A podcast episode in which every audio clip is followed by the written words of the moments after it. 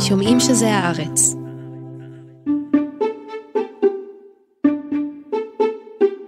Breaking news from President Biden's trip to Asia. In a news conference with the Japanese Prime Minister, Mister Biden indicated that the U S will step in to protect Taiwan if the island is ever attacked by mainland China. עיתוני העולם נרעשו השבוע כשנשיא ארצות הברית הודיע במהלך ביקור ביפן שארצות תגן צבאית על טיוואן במידה וסין תחליט לפלוש אליה. הכותרות המפוצצות הסיטו את תשומת הלב משני אירועים אפורים לכאורה שקרו באותה עת בטוקיו. אלא שדווקא האירועים האלה צפויים לעצב את העולם בעשורים הקרובים.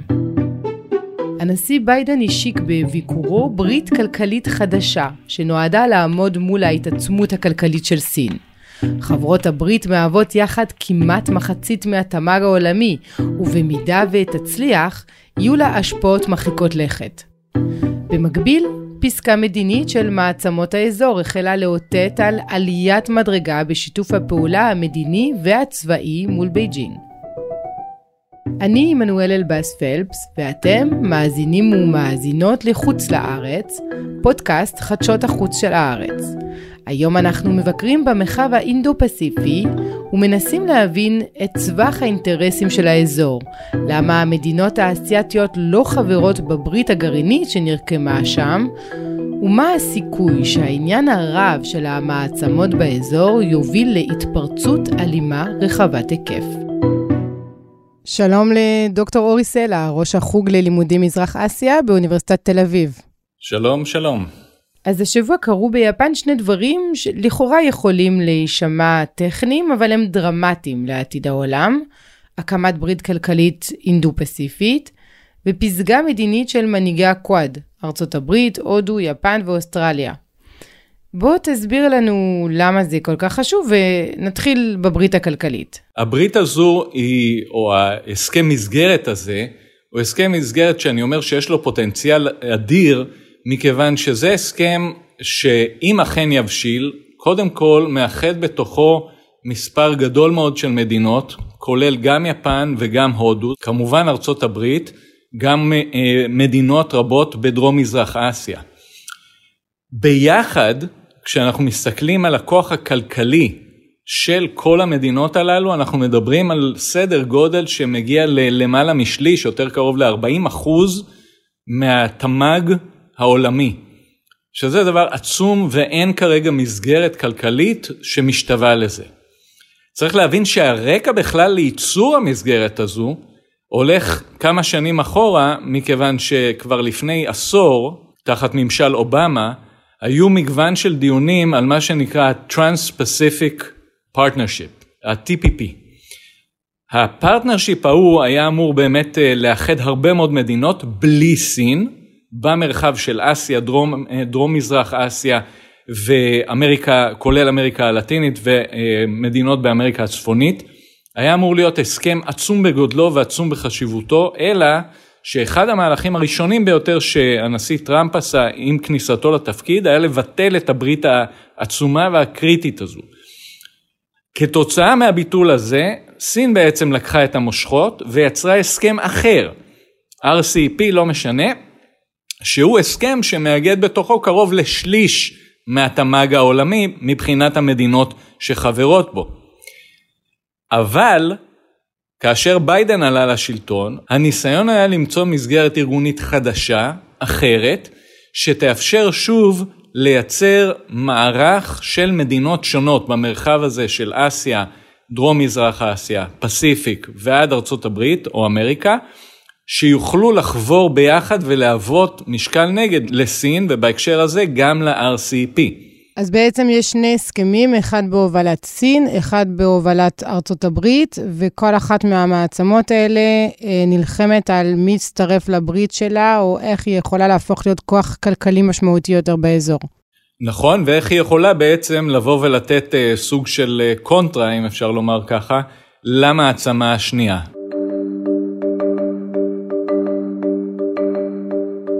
בברית הסחר החדשה חברות שלוש עשרה מדינות, שמעבות כאמור ארבעים אחוז מהתמ"ג העולמי. למרות שהפרטים הסופיים של הברית עדיין לא התבררו, המטרה המרכזית היא להראות למדינות האזור שארצות הברית מחויבת להישאר כוח דומיננטי באסיה.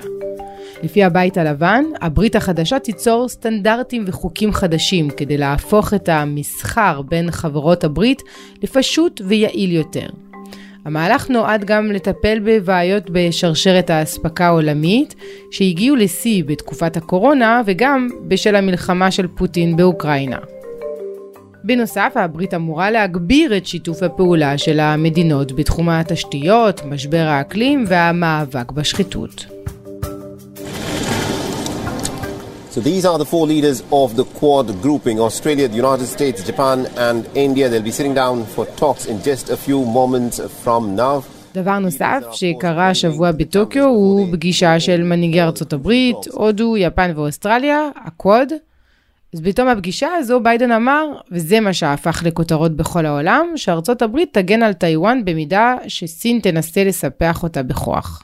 ההסכם הזה או השותפות הזו בעצם אמורה לייצר תיאום עד כמה שניתן מלא וברור בין ארבע השותפות במרחב הזה של האינדו-פסיפיק, כאשר כל המדינות גם מחויבות לאיזשהם ערכים בסיסיים של דמוקרטיה, של זכויות אדם וכולי, בין אם ברטוריקה ובין אם בפועל.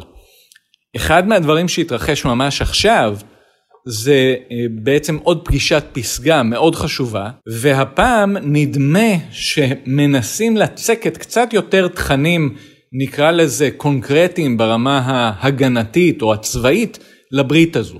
כלומר, בעוד שבשנים מאז אלפיים שבע עשרה בהחלט ערכו תרגילים משותפים ושיתופי פעולה צבאיים, שיתופי פעולה מודיעיניים בין ארבע המדינות, ההגדרות או הקריאות היו בעיקר להגנה כללית ואמורפית שכזו.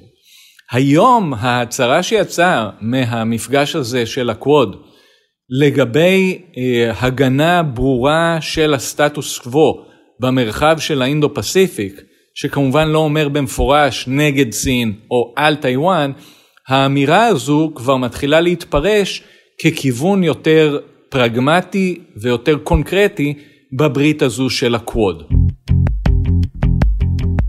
Today we're taking another historic step to deepen and formalize cooperation among all three of our nations. The first major initiative of AUKUS will be to deliver a nuclear-powered submarine fleet for Australia. אז לשני הדברים שקרו השבוע, הברית הכלכלית והפסגה המדינית, אנחנו צריכים להוסיף גם ברית אחרת שמשפיעה על האזור והיא כבר הרבה יותר רצינית והרבה יותר גרעינית. אחד מהדברים שאנחנו רואים בייחוד בשנתיים האחרונות זה עלייה של ברית אחרת, והפעם באמת ברית, שמכונה אאוקוס.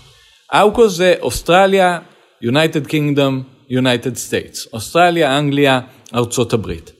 הברית הזו היא כבר ברית צבאית הרבה יותר פר אקסלנס, אפשר לומר. ברית צבאית שמושתתת גם על חלוקה של מודיעין, גם על חלוקה, או יותר נכון, שותפות באמצעים צבאיים. הדבר המפורסם ביותר הוא כמובן צוללות גרעיניות אמריקאיות שאמורות להיות מוצבות באוסטרליה, ובהדרגה אולי גם אספקה שלהם. והאוקוס האפיל לאורך השנה האחרונה למעשה על הקוואד. מכיוון שבניגוד לקוואד זו ברית אמיתית. בניגוד לקוואד יש בה מוצרים אמיתיים, אמצעי לחימה אמיתיים, קונקרטיים, עם דיון קונקרטי לגביהם. ולמעשה, האאוקוס הטיל איזשהו צל על הקוואד. הוא הטיל צל על הקוואד לא רק בגלל עצם היותו, אלא גם מכיוון שבראייה אסיאתית היה פה דבר מוזר. מכיוון שהוקמה פה ברית שאמורה לפעול באינדו-פסיפיק, ולא חברה בה אף מדינה מאסיה. לא יפן, לא הודו וכולי. כלומר, יש פה מתח מסוים.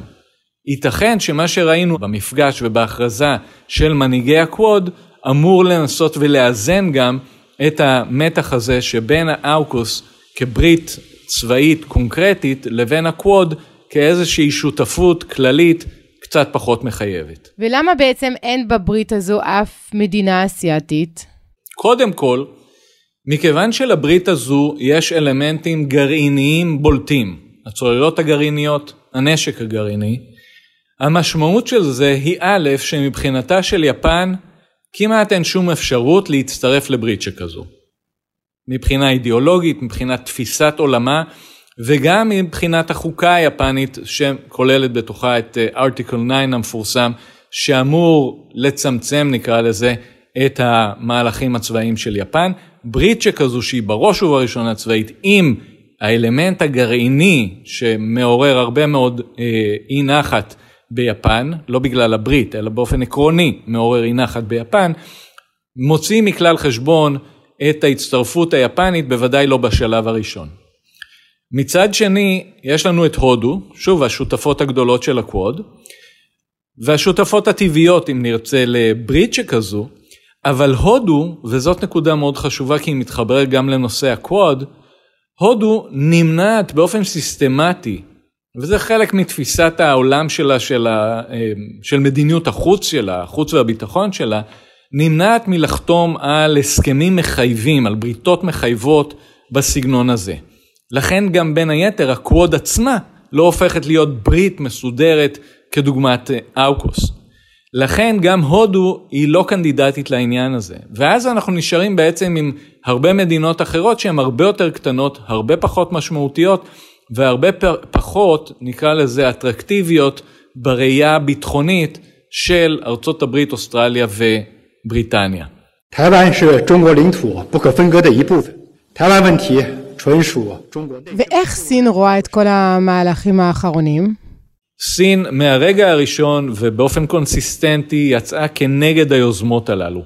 מה שסין מנסה להדגיש עבור חברותיה באסיה קודם כל, שהם בעצם נקודת הייחוס המרכזית והראשונית של סין במרחב, מה שסין מנסה להדגיש זה שהמעורבות האמריקאית הזו מערערת על סדרי עולם אסיאטיים, היא מעורבות שמזכירה יותר ימים של מלחמה קרה, של ניסיון ליצור בעצם שני צדדים נפרדים זה מזה, ושל, נקרא לזה, של state of mind אימפריאליסטי מתערב קולוניאליסטי.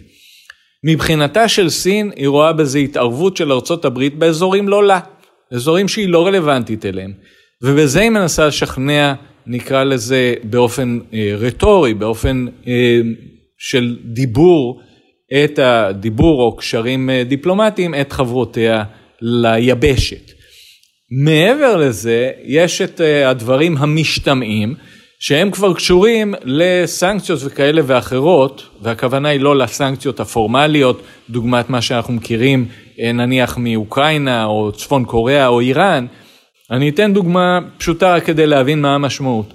למשל, לפני כמה שנים היה סיפור גדול עם השאלה של הצבת מערכות טילים נגד טילים אמריקאיות במרחב הדרום קוריאני.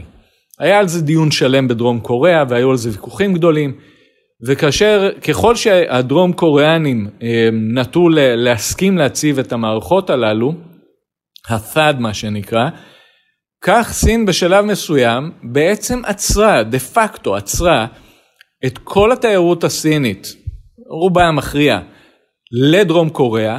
הרבה מאוד מהסחר בין סין לבין דרום קוריאה נפגע בצורה אנושה, ודרום קוריאה למדה על בשרה שיש מחיר לאליינס שכזה, לבריתות שכאלה. דוגמה שכזו היא בהחלט משהו שכל מדינות האזור מודעות לו בצורה כואבת. הן יודעות שיש את האפשרות הזו. לכן, מבחינתה של סין, נקרא לזה המקל והגזר, הגזר של כדאי לכם להמשיך להרחיב איתנו את הקשרים הכלכליים, והנה אנחנו לראיה מקימים ארגון כמו ה-אר סי אי פי שהזכרתי קודם, כדי להקל על הסחר וליצור סחר חופשי, זה הגזר אם תרצי, אבל כשאנחנו מסתכלים על זה מבחינת המקל, המקל המשתמע, גם אם לא אומרים אותו במפורש, הוא מקל קודם כל כלכלי. המקל הכלכלי הזה מקבל רמיזות למקל גם פוליטי צבאי, אבל שוב בשלב הזה לרמיזות וניסיונות בעצם לא להגיע לסכסוך צבאי משמעותי, קונקרטי במרחב.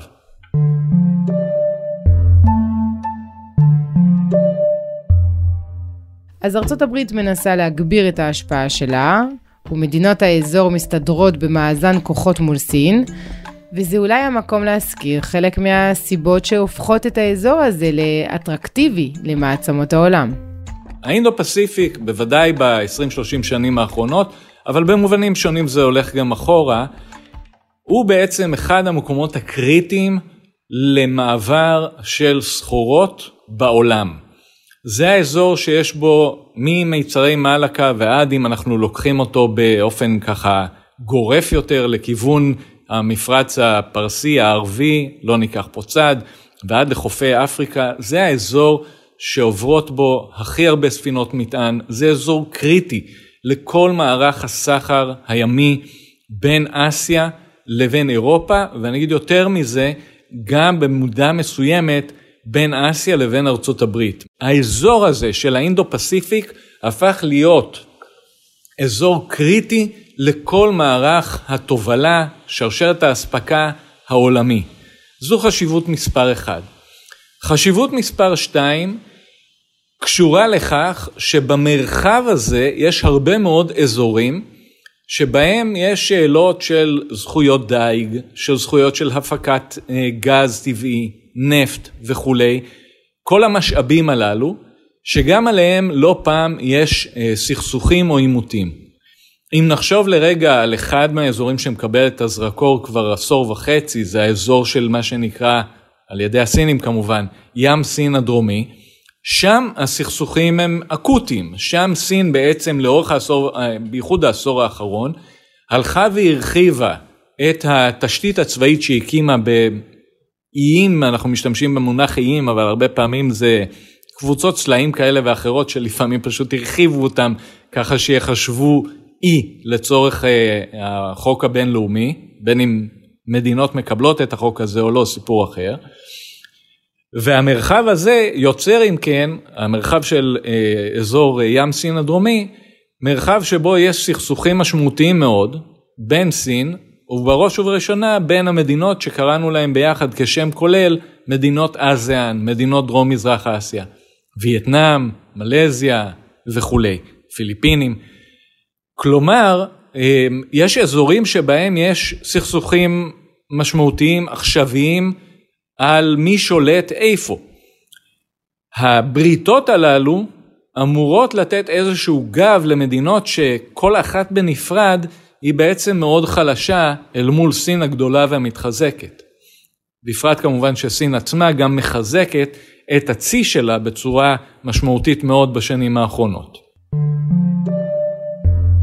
נקודה שלישית וקריטית לעניין הזה היא כמובן מבחינתן של קודם כל ארצות הברית, אבל גם של השותפות שלה דוגמת יפן, אוסטרליה והודו, זה ליצור איזושהי נקודה או ארגון שנותן גב למדינות קטנות יותר, דוגמת המדינות שהזכרתי כרגע, כאשר הן נמצאות תחת השפעה סינית הולכת וגוברת בעשור וחצי האחרונים.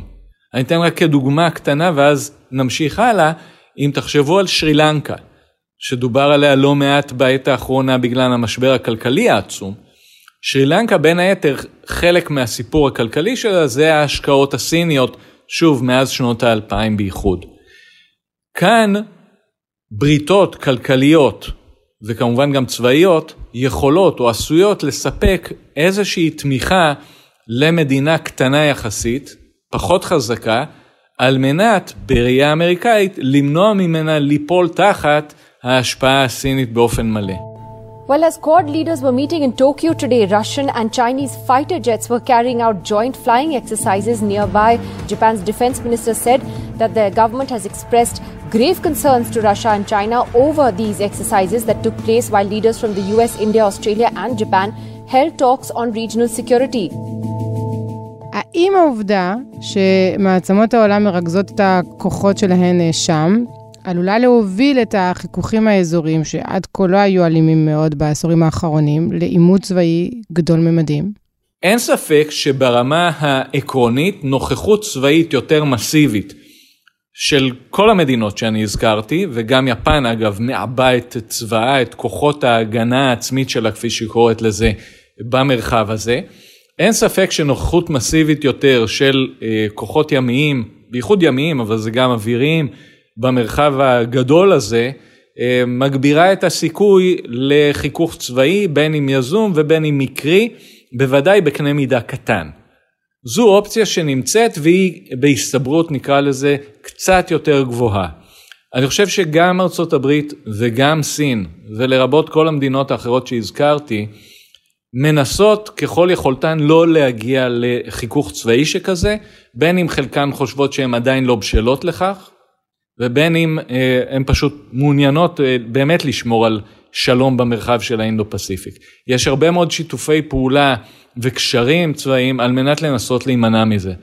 מצד שני, אנחנו כן פוגשים מדי פעם, בייחוד אינטראקציות אני אקרא לזה, בין כוחות צבאיים, בין אם של כוחות מה, נקרא לזה מהצד ה, מצד הקוואד וחבריו, ובין אם מהצד ההופכי, מהצד של סין, שבהם אנחנו מוצאים איזושהי ספינת סי שיש לה חיכוך עם אה, הרבה פעמים ספינות אזרחיות, ספינות דייג וכיוצא בזה.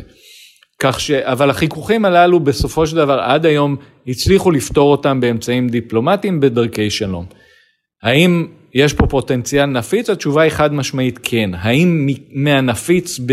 נקרא לזה ברמת אירוע מקומי, לוקלי, לבין הנפיץ ברמת מלחמה כוללת, אני חושב שפה יש פער גדול מאוד, ו, ובשלב שבו אנחנו נמצאים כיום, הסיכוי הזה להתרחבות של, ה, של אירוע נקודתי כלשהו, באשר יהיה למלחמה יותר כוללת, או לחיכוך צבאי בקנה מידה גדול, אני חושב ששם יש עדיין דרך ארוכה בין אחד לשני, ולכן בואי נגיד שבזה אני טיפה יותר אופטימי.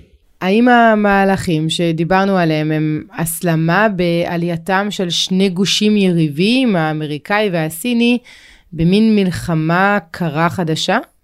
מרכז הכובד בעניין פה, לפי דעתי, בשלב שבו אנחנו נמצאים, הוא לא על היפרדות. צריך לזכור שאם יש שתי מדינות מעצמות בעולם שקשורות בטבורן, ברמה הכלכלית, המסחרית וגם הפוליטית, בסופו של דבר זה ארצות הברית וסין.